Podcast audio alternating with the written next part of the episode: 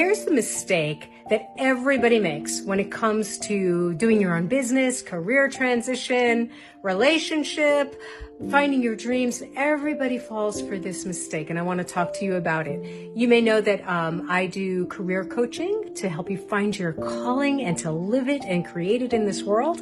And this is the mistake I see you're looking at progress, progress, progress, and you're measuring it externally. You're looking at how much money do I make on it? Um, did I get the right job? Did somebody answer me? You're looking at all these things externally. And the path of living your calling, the path of living your dreams is an internal path. How do you feel? Are you making progress?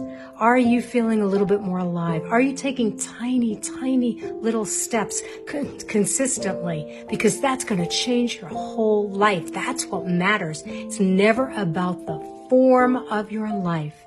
It's about the feelings. It's about the frequency. It's about the energy.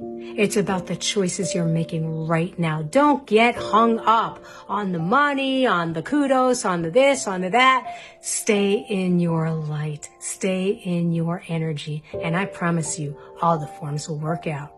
If you want more support, make sure you like and follow. Shortcast Club